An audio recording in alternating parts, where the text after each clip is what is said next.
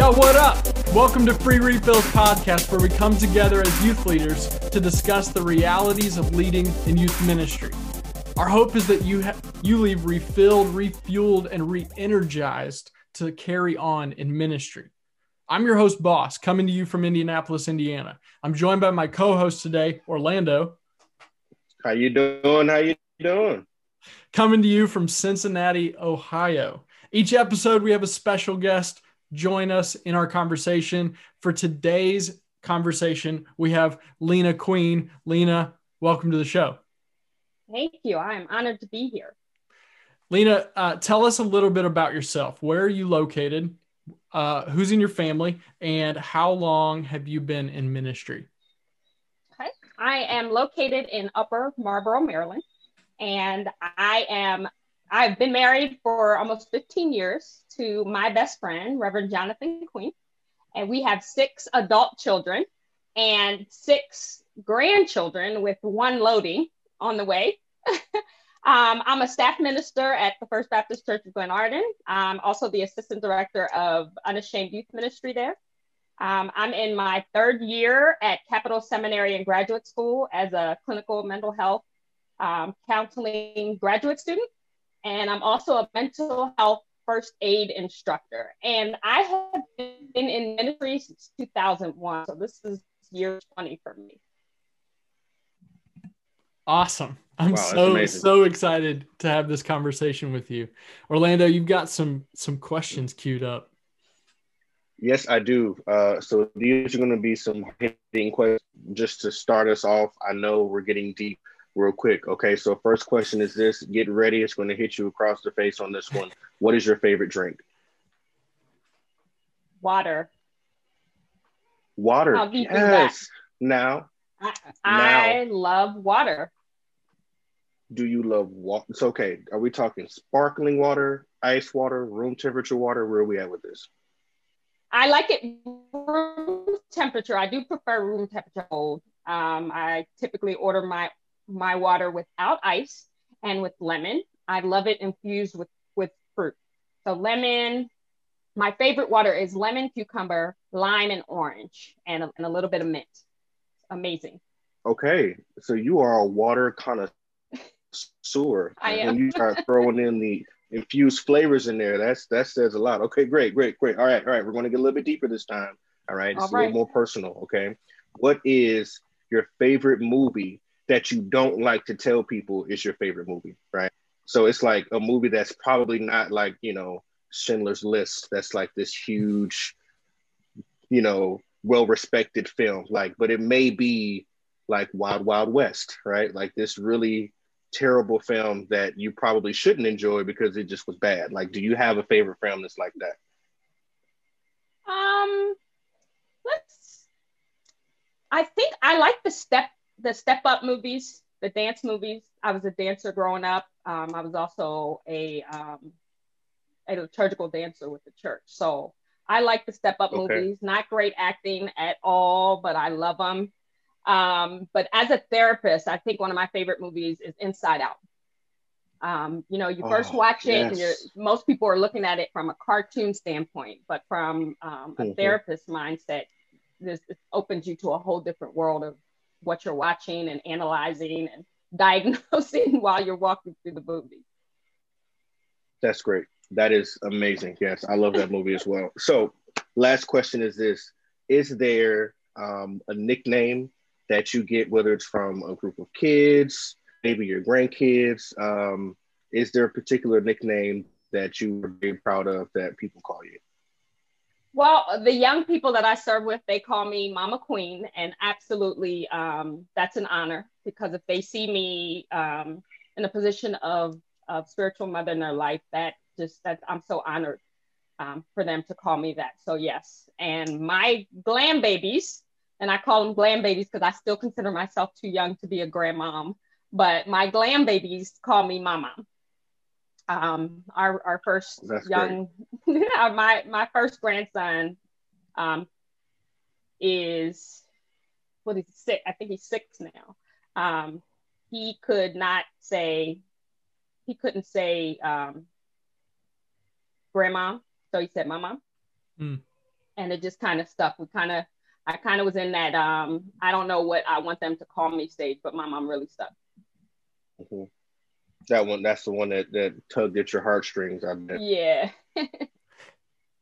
that's good. That's good. Well, thank you so much. We really appreciate getting to know you and such a deep level to, for you to open up yourself to us in the mm-hmm. way that you have. Very transparent.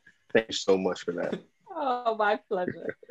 Well, Mama Queen, we're we're excited that you're sitting with us. So it is, uh, yeah, it's a it's an honor to also know your your nickname and and the way that uh, people people refer to you that are closest to you. Um, well, let's get into our conversation. So this this month, our theme is light in the darkness, and we're focusing on mental health within youth ministry not just students, but as leaders. The winter months can be difficult as seasonal depression is on the rise. Um, we're still in a pandemic. Some of our job security is uncertain. Um, and there's a list of other stressors that that come at us daily and affect us daily.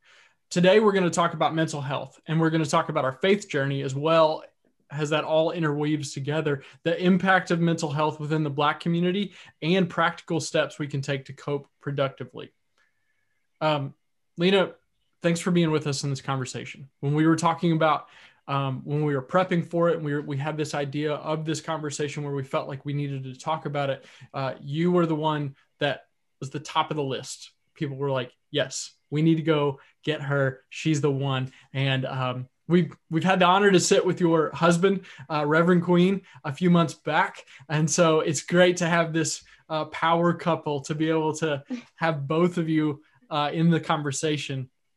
Um, and I'm I personally have been looking forward to just meeting you and sitting and learning from you. So thank you for taking this time out of your busy schedule to sit with us. I'm honored. Thank you for having me tell us a little bit to, to get us going in the conversation. What led you to the field of mental health? This is going to sound churchy, but it was Jesus. um, I finished my um, undergrad, my bachelor's degree in Bible um, in 2017, and I was done with school. Hmm. Like, I promised that entire last year of um, undergrad, like, I am not going back. I'm not getting a graduate degree. I am done writing papers. And I went to a workshop um, by Dr. Anita Phillips, who, by the way, is my hero, my shero. Yeah. She did a workshop called um, Demons at the Door. Okay. And while I was at this workshop, um, so Demons at the Door talks about um, faith and mental health. Hmm. And Dr. Anita is the expert um, on that platform. Hmm. And while I was taking the workshop, I sat in the back row of the workshop because that is me. That's my personality. I'm in the back. Sure. Um, and I honestly heard the Holy Spirit say to me, This is what I want you to do. Hmm. And I heard it so clearly that although I was in the back row, I turned around and looked over my shoulder because I thought someone was speaking wow to me in my ear. Wow. Um I was so convicted by the time I left. I called my husband and I said, I am going back to school. I know what I'm going to do.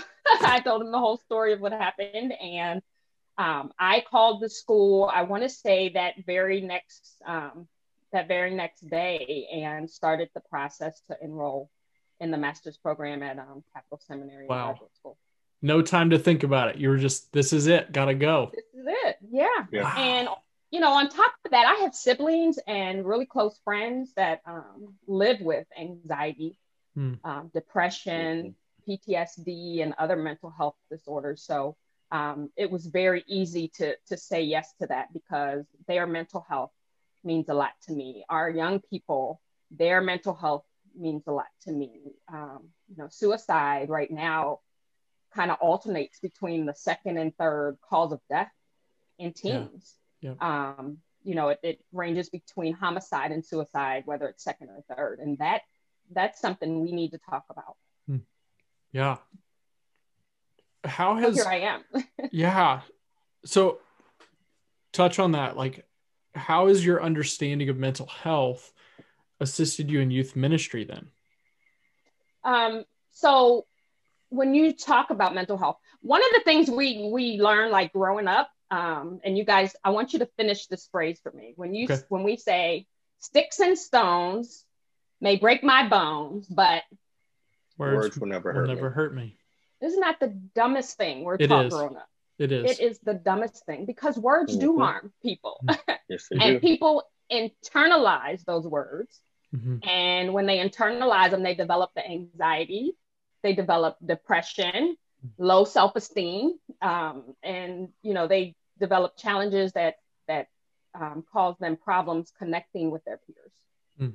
Very much so, so, yeah. So when you think about those teenage years, um, you know, you you saw people growing up that looking back now as an adult that had mental health issues what did you call them when you saw that type of behavior on the street when you saw someone who now you know has a mental health disorder what are some of the things that you called them as a young person i mean i guess i guess crazy is probably crazy. the yep. first word that comes to mind exactly and crazy um special mm-hmm. um retard mm-hmm yep. lunatic, yep. um, demon possessed. When you talk about um, coming from our, our faith based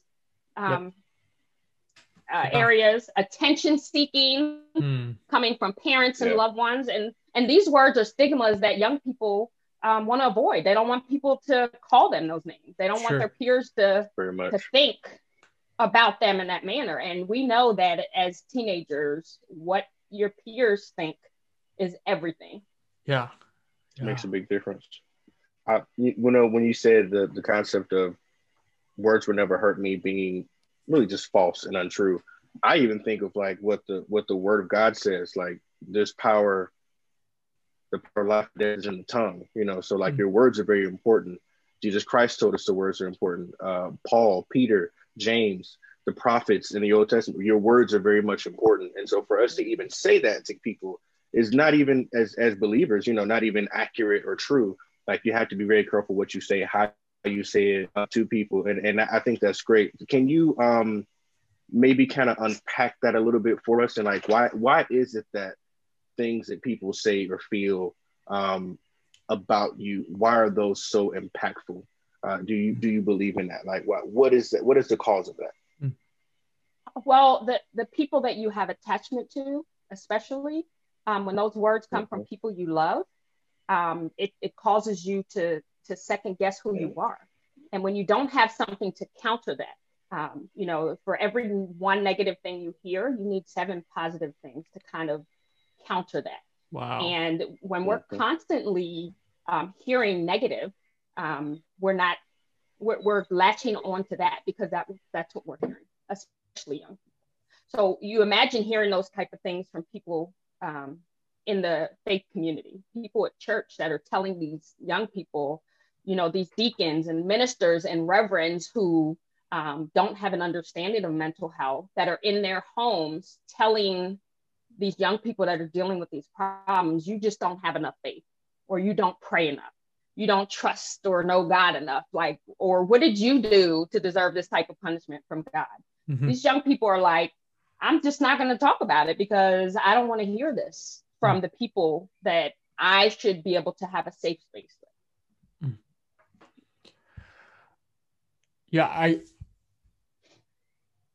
you know, I think of my my own self of like I don't know if I can remember, you know, a, a sticks and stones moment really, right? Where I'm I'm being I didn't carry that on with oh that hurt me but I, I can still I still can remember words words that were said over me or to me or from especially from people in positions of authority at that time and that's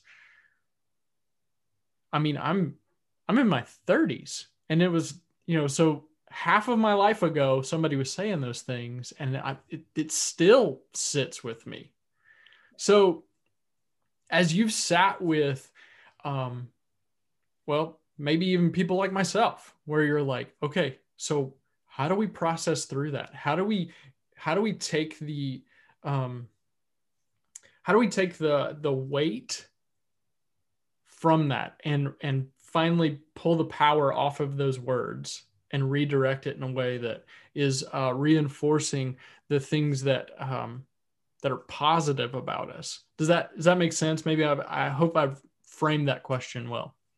Yeah, it, it's really an unlearning process. Hmm. You have to unlearn um, those things. So even though you said you don't remember a sticks and stones moment, um, there are things that we subconsciously take in and we may not even remember the impact it had on us at the time it occurred.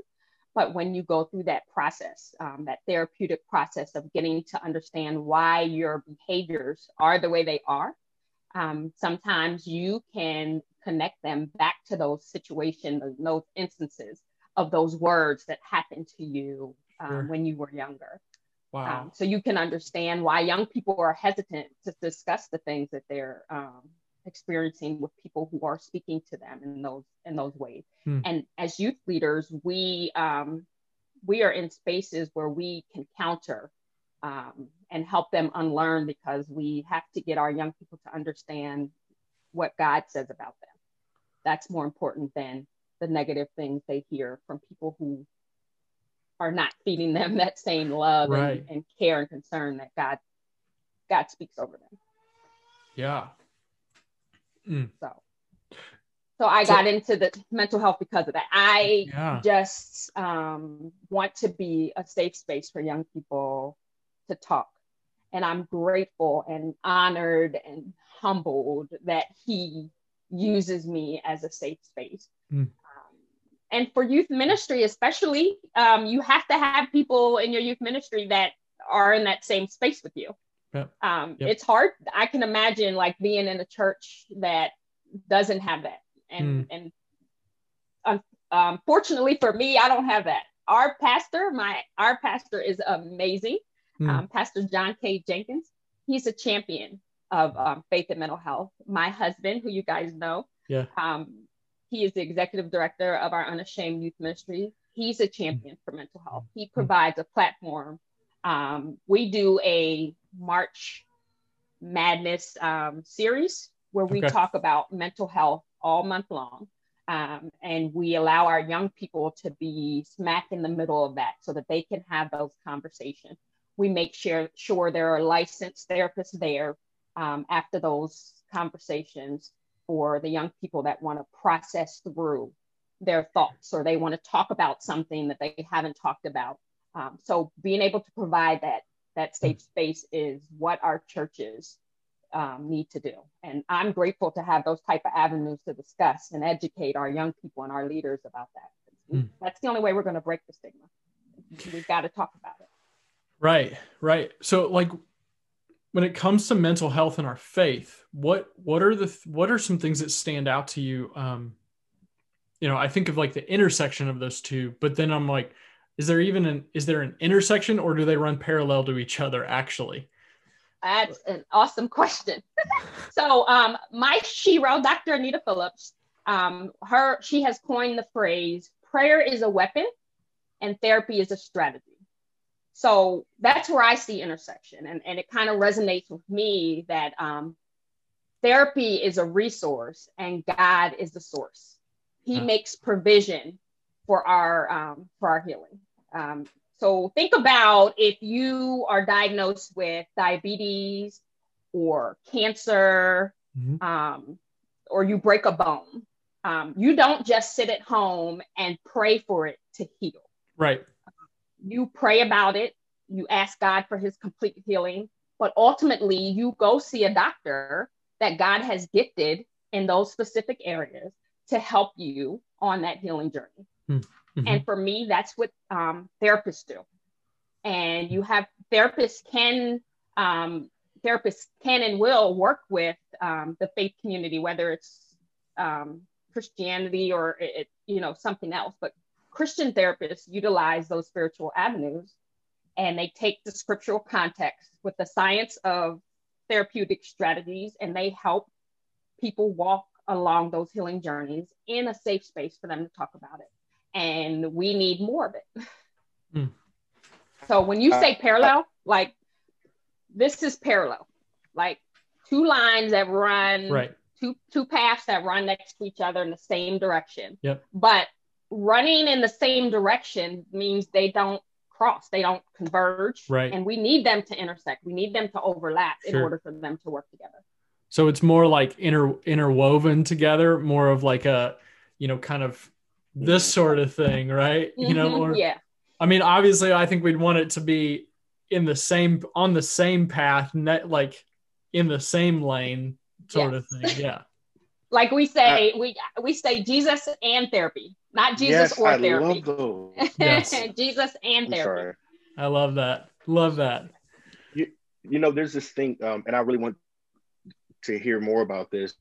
Uh, we don't necessarily view the brain as a part of our body oftentimes. Mm. Like right. for some reason, the brain is not considered uh, the way the, your kidney is, or your heart, or anything else, right? Like it, it has the same properties as those. It can break down like the rest of those can. But when someone has heart disease, we don't blame them for having, you know, high cholesterol, right? We don't blame them for having exactly. a heart murmur. We don't blame them for having a heart attack. We pray for them and then we expect them to go to a cardiologist, right? That's the expectation.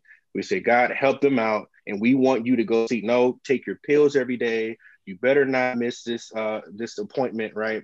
But when it comes to the brain, for some reason, we feel as though if there's a chemical imbalance, that means that there's some demonic activity. Uh, if there's something not firing with a neuron properly, that means that you aren't praying the way you need to be praying. Um, so, can you kind of unpack that? Because you really brought up something about how we pray for people to be healed and then expect them to go to the doctor, but for some reason we did that when it comes to just mental health as, as a whole and how your brain is a part of your body that can have problem um, and have things that might misfire from time to time. Can you help us out with that? Yeah, it's um it, it's strange that people um look at that, but that I mean you hit it right on the head. Um, they see they, they see it separately, but the mind, body, and spirit wellness flows together. Um, so when you mm. have stress, you get headaches, you get tight muscles.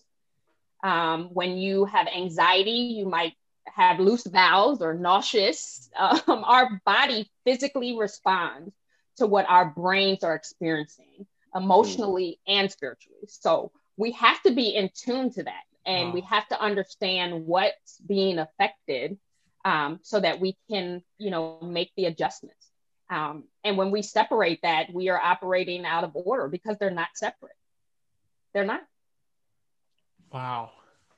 You know, I there's a there's a really unique thing that you're pointing out here and how things are very much interwoven. And as even as you were talking about wellness, like we we, make a connection between you know our spir- spiritual health and our physical health, right? Where we're saying you, there's this whole new wave now of like I'm going out and working in the gym because my body's a temple, and mm. we have these, you know, pastors that are out here like Furtick and they're like ripped and really tight shirts and all that stuff. And it's not a bad thing at all, right? It's not. It's not a bad thing. It's it's great that we want to take care of our bodies, but oftentimes we don't um, make that connection to the brain.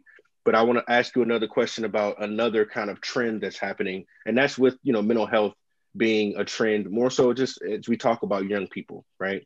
And I think that's something that we're getting across. But of course, for, for free refills, we're, we're talking to a lot of the leaders.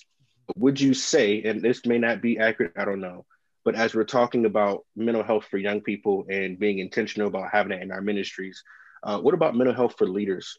Um, is there is that something that we should be focusing on more? Um, is it are there some kind of some gaps that you're noticing that we should probably hit on? Because mm. uh, again, the trend is I work out all day, but like, what about the mental health part? Yep.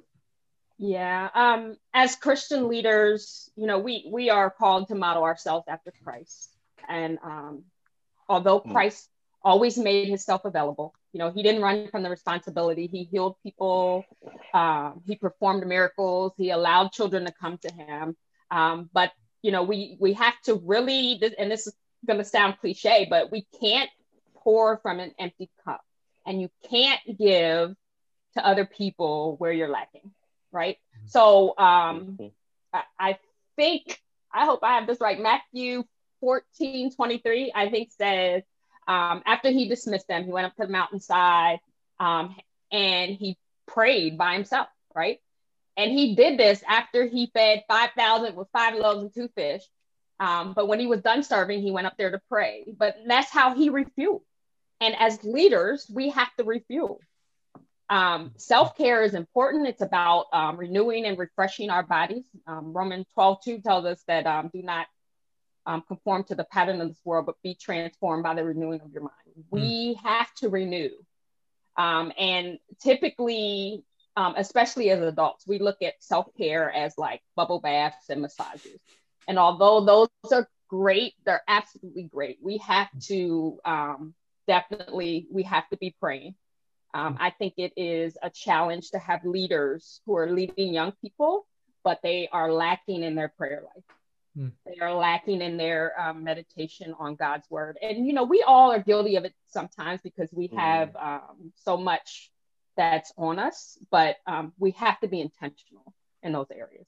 Attending worship, being, you know, that Sunday service or Saturday service or Tuesday night Bible study, we have to be a part of that we have to make sure that we're refueling in those ways. And then you have your therapeutic healing. Therapy, I promise you, if you aren't already seeing a therapist, it will be the best thing you ever did. The, the one thing in your life that you didn't realize you needed until you go. Um, and therapeutic healing helps you with the things that you're dealing with. It helps you identify the things that trigger those things. And then it helps teach you coping skills. Um, journaling laughing, spending time with the people that you love. Those are things our leaders um, have to do. And most importantly, and this is this is hard for people in youth ministry, especially in ministry as a whole, is that we have to rest. Mm-hmm. Um, mm-hmm. when when you sit still, when you just you're at home and you just sit still, that's how you rest your body. And when you sleep, that's how you rest your brain. Mm. So you have to rest in order to refuel. And then, of course, proper nutrition and exercise, those are all things that um, are really important. And our leaders have to do the same and set boundaries. How many of y'all struggle with boundaries? I know I do. but it's important to set boundaries. My husband um, he told me this, I think it was a year or so ago. He said, You are not God's employee, you are his child. Mm. And as oh. ministry workers, we That's are good. constantly working, working, working, and we forget that that same love and grace that we extend to the young people that we work with, we forget that God wants it for us as well. Mm.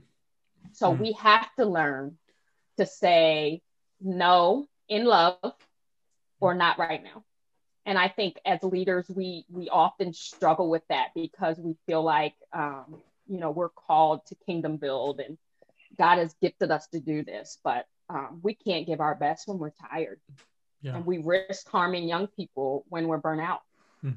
so mm-hmm. we mm-hmm. have to be intentional about resting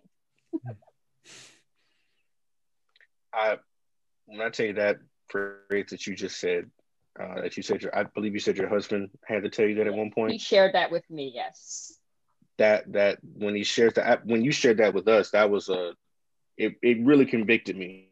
I'm gonna be completely honest. Like that was a shot right in my heart of like, oh, well, I've had this all the way wrong because sometimes we do take pride in like, oh, I'm God's employee. Like I do a specific work that's so special and so unique to the world. Um, and it is, it is important work and it's necessary, but understanding that I'm I'm his child first mm. before I'm in ministry. I'm I'm his child first. Thank you for that. Um, I, I wanted to kind of dive into something that you said, and this may be a little more of a push um, against, I guess, more so just how how churches operate and function. Because as youth leaders, we're part of that, right? We're part of that apparatus, and I've found that a lot of young people today, and I'm talking about people who are like my age, so you're talking, you know, 30 and under, uh, and then especially when you get into teenage years, that really kind of off put by how church has been, right? How the community of faith in a more traditional sense operates. And I'm so glad that the mental health push is there um, however, there are some things that you mentioned as far as like what it means to be a safe person. right? Uh, what it means to to have a community where you can heal, but we do hear a lot of very, you know, not so healing comments from people in communities of faith. We hear conversations all the time that make you not a safe person when I'm around you because of one one word that you could say, right? Uh, so could you help us understand when you say be a safe person, have a healing community, what does that really look like? You know, how, if you could give us an example, like to, to make sure that we fit that mold, because sometimes we don't. Um, so for me, safe space means um, being available for our young people.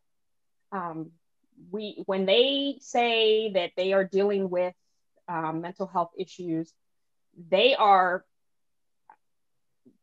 operating in courage to come forward and mm. say, I need help.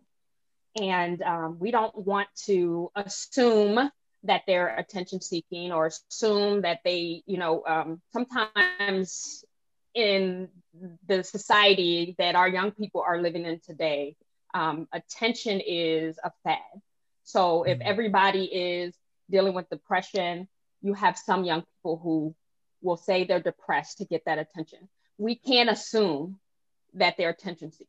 We have to be available for them in those spaces because sometimes we are those, we are the only people that they trust to come um, forward to. Um, be transparent about um, what we have deal, dealt with, um, what we are currently dealing with, Young people see through the facade. They know when you're being fake. They know when you don't really want to sit and talk to them. So, you know, be transparent about um, what it is that you're dealing with so they can understand that perfection is not a goal that they're going to reach. Jesus was the only perfect person. Mm. And when we put on this I am perfect um, persona, they know that you're not. They, they, they see it and they probably see it more when you think you're hiding it the best. mm-hmm. Um, so um, I, I would say that be available, um, be transparent, um, and be a listening ear. Don't always feel like you have to have the answer for them right there in the moment. Be able to say, you know what, I'm not mm. sure what to say or do at this moment, but let me find out because, you know, I care enough about you that um, I want to make sure you have the right answer. That's and so... our, yeah, and our young people know, like, um, I think it was uh, Theodore Roosevelt that said, people don't care um, how much you know until they know how much you care. And that is our young people. They are the they are the epitome of that statement. Mm-hmm.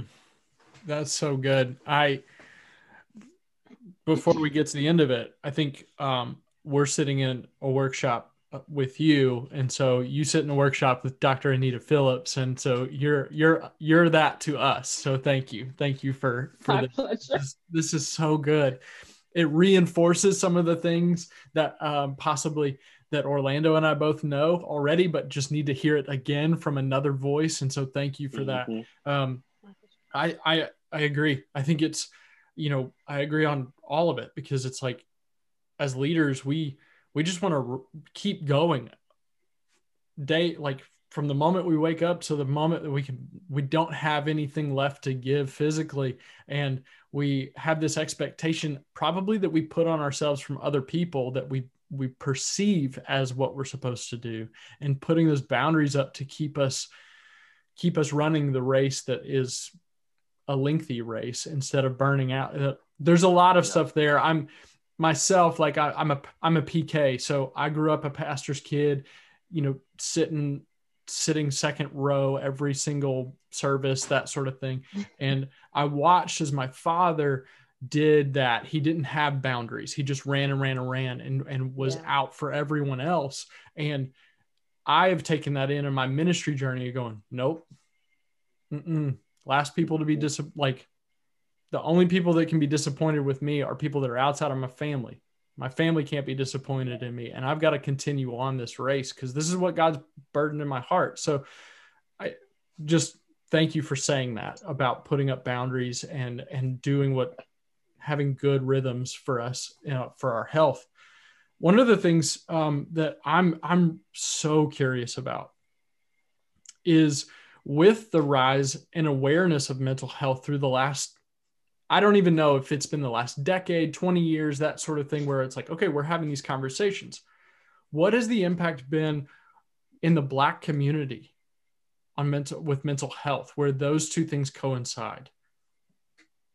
And, and before we go there, I kind of yeah. is it okay to kind yes. of go back to what you just said? Yes, um, please. I think as as youth ministry workers, we um, get in that mode of of running, and we forget that if we don't respond to um, our challenges and take the time to rest, mm-hmm. um, God will move us out of the way. He can do this without us. And I think we get in that mm. mindset of that, you know, I got to do this, I got to do this. But if we are moved out of that situation, He's still going to do it. Yeah. He's still going to do it. And if yeah. we get in that mindset of, you know, saying no means that um, we understand and believe that our identity um, lies in who he says we are. Mm. So he already knows our strengths, our limitations, and saying no for the right reason is what's important. You know, as long as we're not saying no because we're just, you know, being mean and don't want to be bothered, I, I think we're we're good. But we yeah. do have to understand that with or without us, God is still going to his plan is still going to prevail. Yep. Yeah. That's so I just good. wanted to say that. no, I love it. Love it. It's important. Um, so you talk about the rise um, of the awareness in, in the Black community, and we're going to go here. Come on. um, the challenge in the Black community really comes from the statement that a lot of Black families um, typically say. It, it, it, it comes down to what happens in this house stays in this house. And it is one of the mm. most damaging statements that Black households uh, repeat, and they hold tight to that. Mm. Um, you know, secrets, they say secrets keep you sick. If you don't talk about them, you can't heal from them. Mm. And it and it's sad because what I have learned is that um, families, especially um, minority families, they will disown a child that comes out as being gay or lesbian, mm. um, but they will protect the family child molester. They will not tell that Uncle Bobby did this or you know, my son did this to my niece or did this to my daughter. They will protect um, that person. Mm. And that mindset happens more frequently than you guys realize. Mm. And it's so damaging to Black families because they fail to seek healing because that mindset of don't tell is deeply embedded. It mm. is deeply embedded. Hmm. So we have to talk. We, we've got to talk about that stuff. Our babies, these young people, are growing up to be broken adults because they are not getting therapy early and they're not getting help and they're not being loved on and they're not being believed. And um, we we just we got to stop it. We do. So from and i'm i'm asking from your perspective. I'm mm-hmm. not asking you to, to answer for an entire community. So i just okay. want to make sure that i'm not i'm not posturing myself to say, can you answer for an entire group of people? Like, I'm just asking you from your perspective. Why touch on that a little bit more about why, why, why is that? Why is that? Why is it that a common phrase of what stays in this house, what is said in this house or happens in the house stays in this house? Where does that come from? I it, I think it's just passed down from generation to, generation. I think it's, um, to me, I think it's rooted in embarrassment. It's mm. rooted in pride. Mm. Um, yeah, I, I don't agree with it. It's something that sure. I know my husband and I made sure that our, um, you know, our children knew it, it was okay to talk to other people and yeah. seek other people as mentors and and you know have those conversations whatever it takes for you to be better i can only speak from my family perspective sure, i really course. strongly believe it is in you know embarrassment and pride hmm. um, you know it's great now though we have awareness that's rising in our communities um, you have you know, we talked about Dr. Anita Phillips. She has a um, turn turn the light on podcast. Mm-hmm. Um, she's doing ministry tours, psychoeducational workshops. Um, that is, she's going to different churches and she's bringing um, awareness into the faith-based faith-based communities. Um, you have therapy for Black girls. I don't know if you've heard about that, um, but they're bringing awareness to the mental okay. health, um, especially to Black women and girls. And they're addressing the disparity in um, therapists of color. Mm. so many Black women don't go to therapy because there are not therapists that look like them. So they don't feel that they can be in a safe space when they're talking to um, a non-black therapist. Wow. I don't know. I don't personally agree with that. I believe sure. uh, with the training that I've been in, I know therapists are very well trained um, in how to respond to multicultural situations. Hmm. However, um, because of what Black people have experienced, they mm-hmm. would rather sit in a room with someone that they know has been through or been possibly been where they've been um, and can understand what they're going through mm. without being um, judged. And until you go to therapy, it's hard to really understand that that safe space is there regardless of a person's race. But that's a challenge for Black women. And then you have the the Boris Boris Henson Foundation, um, run by Taraji B. P. Henson and sh- she's also trying to eradicate that stigma and um, you know bring awareness to the black community and she especially focuses on um, mental health therapy for black men hmm. and we know black men do not talk about they are taught to suck it up they are hmm. taught to to not show their emotions so um, getting black men into therapy is a challenge and she is bringing awareness to that and and getting Black men to understand that it is okay to talk about it and there are safe spaces out there for them. Hmm. Yeah. One of the things I think about when, when we're talking about the uh, the Black community and mental health is the, the concept of trauma, right? And you mentioned some notions that are passed down from from generation to generation I think one thing that we misunderstand about mental health uh, is that that too can be passed generation, uh, especially when we're talking about the there. So, and, and I say that because, for instance, my grandfather served in Korea, and so after coming back from Korea, there were a lot of things household that were just not okay, right? PTSD uh, is real, it was part of his reality, um, and that affected things uh, in in in my mom's household that she grew up in, right? That resulted in bipolar disorder for her. She she was able to trace back to her upbringing and her situations and everything going on there.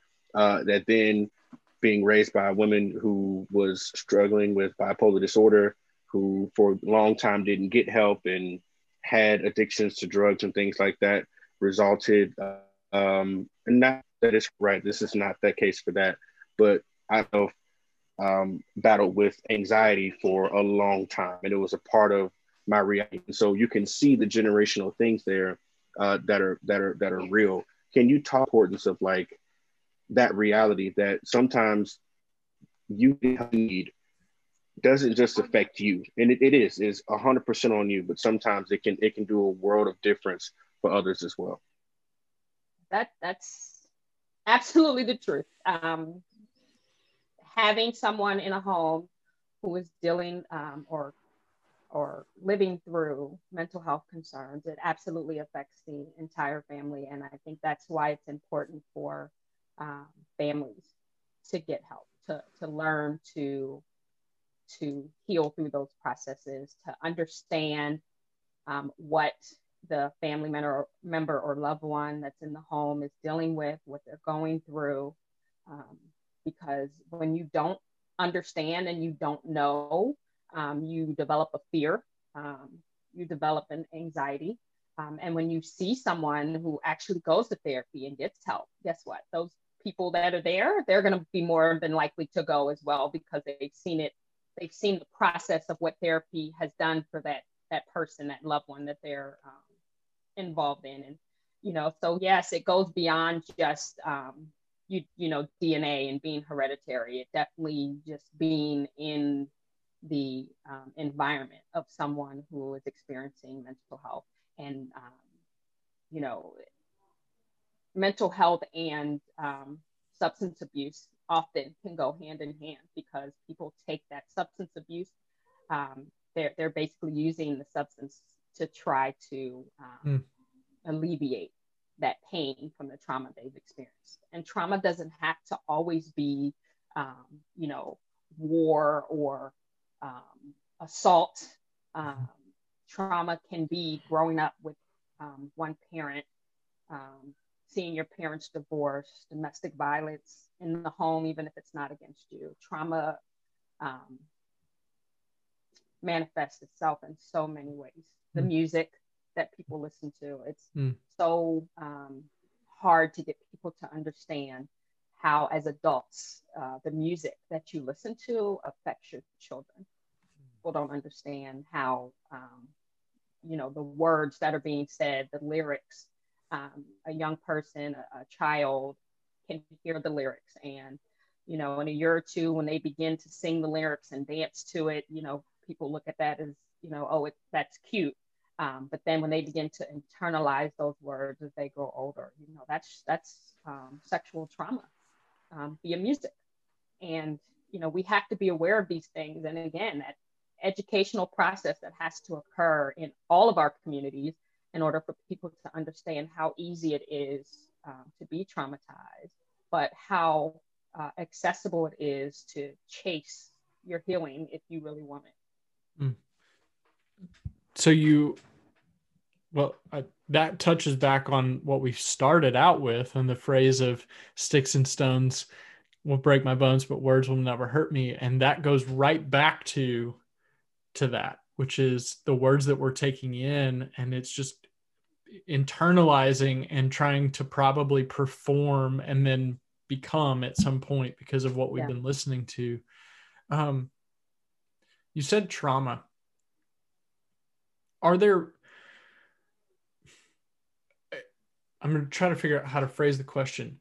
Is trauma is trauma trauma? Is it just like flatlined out like hey, there are no, le- I mean, there's levels of trauma, but is it like, no, you've experienced trauma. So let's, let's unpack that. You know, say there is a, um, for a lack of knowledge from my part, you have somebody who experiences like a daily trauma versus say like what Orlando you brought up a war those different types of traumas are they treated from the same approach? Are they taken as like, yep, you've had trauma, so let's come and like let's deal with that and recognize that? Or is it can we I mean, I don't want to say dismissive, but I found it feels like people will dismiss it and go, well, that's not you're not at a level where you need some extra help yet.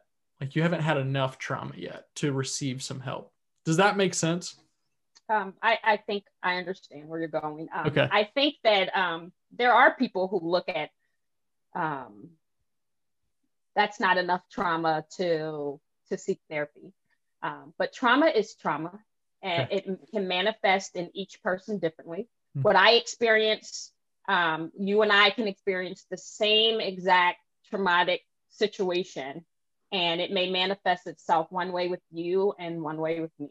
Hmm. Um, so when it comes to treatment, um, therapists specialize in different modalities, and there are a range of them. So no, they all won't be treated the same way. It's really going to depend on the individual um, because there's a lot of background and history and experiences that an individual goes through that has sure. to be considered um, as the treatment plan is developed and created for mm-hmm. that individual. It's yeah. not a cookie cutter yeah. response to therapy, you know.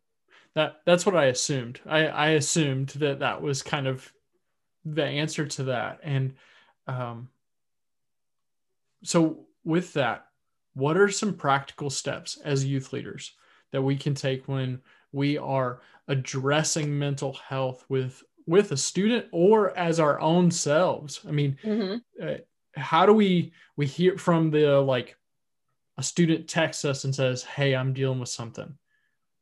What what's our response? How do we take it to a place where we can take it from a text message to how do we get somebody sitting in front of somebody who is trained more than we are? Because that's not our role necessarily right. to unpack that. Right. Um, you know it kind of goes back to what we said earlier um, be available um, be transparent love on that child. They to come to you is a step of courage that they may have pondered in their minds for weeks or, or months so um, you know, really love on them, remind them and reemphasize God's love for them and how he sees them. Um, teach them about their fallen nature and how, you know, we, I said earlier that perfection is not um, reached. Our young people are so screwed with social media.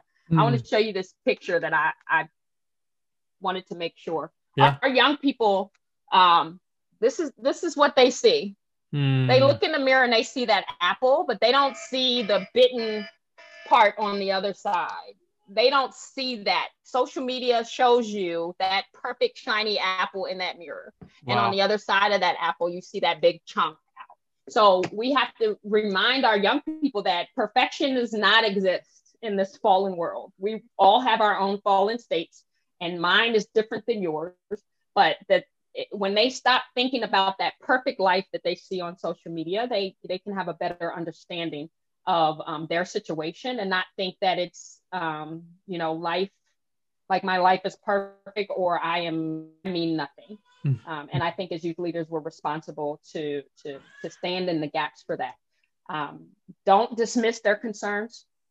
Um, and I know this is a fine line, and you're not um, and you're not on um, duty per se. Mm-hmm. Um, that saying no when when a child is in a mental health situation or life or death situation, we have we have to be postured to respond to that. Mm-hmm. Um, and then f- follow up as needed. So if you send them to a resource, um, and I think it's good for every youth ministry to have resources to send them out to. Our church actually has a, um, a counseling department, a counseling ministry that we can send them to. Um, but have those resources available so you can refer them um, to people. Uh, we, like you said, that's not our role, but um, we definitely want to make sure that um, that we're standing in those gaps for those young people. And then um, on top of that, I think getting training for the youth ministry team. Mm-hmm. Um, I think that if there's anywhere in youth ministry that's lacking, I think um, we don't train our leaders enough in those areas.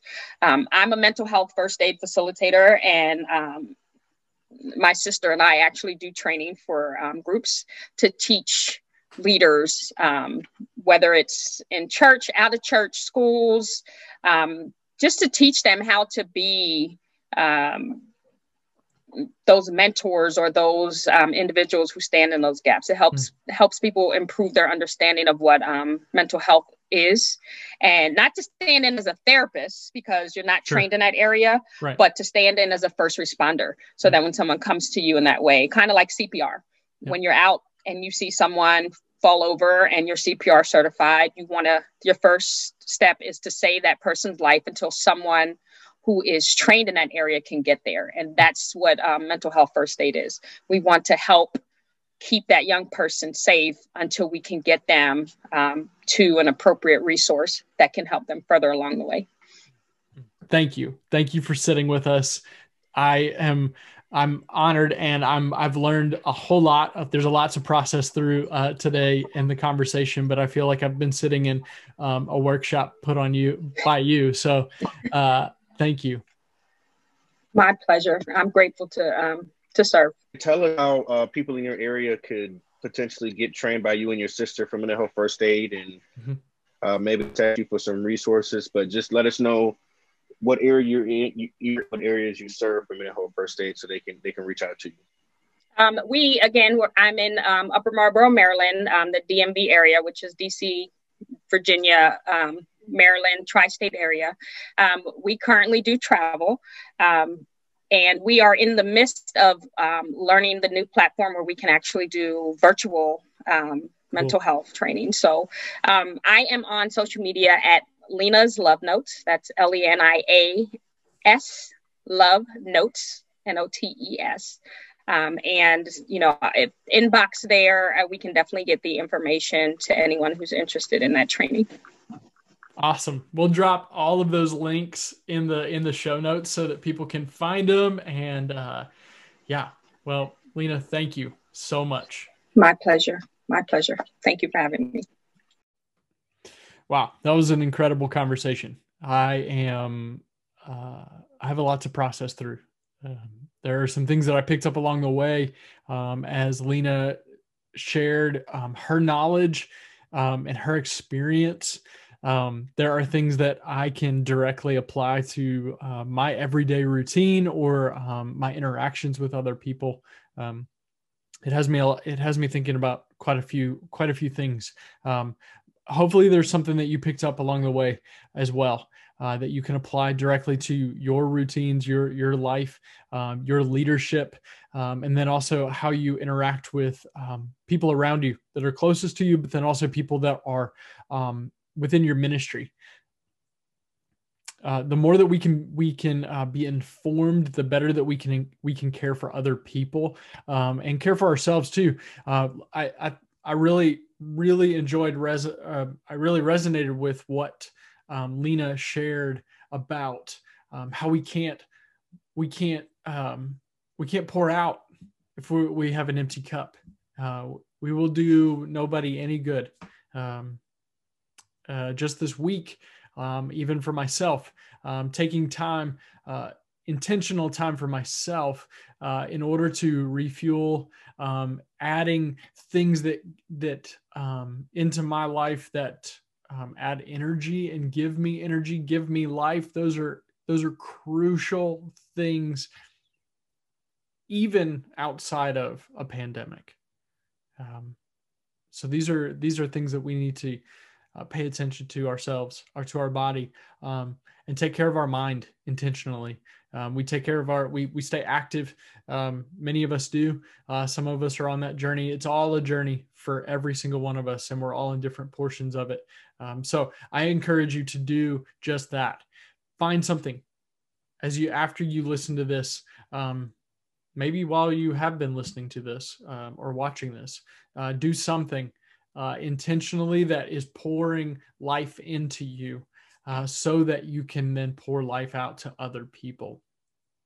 We've said it all along uh, through through the very beginning of this. Uh, the more that you pour into yourselves, the more that you're able to pour out, and that's what we want you to to hold on to over all of this.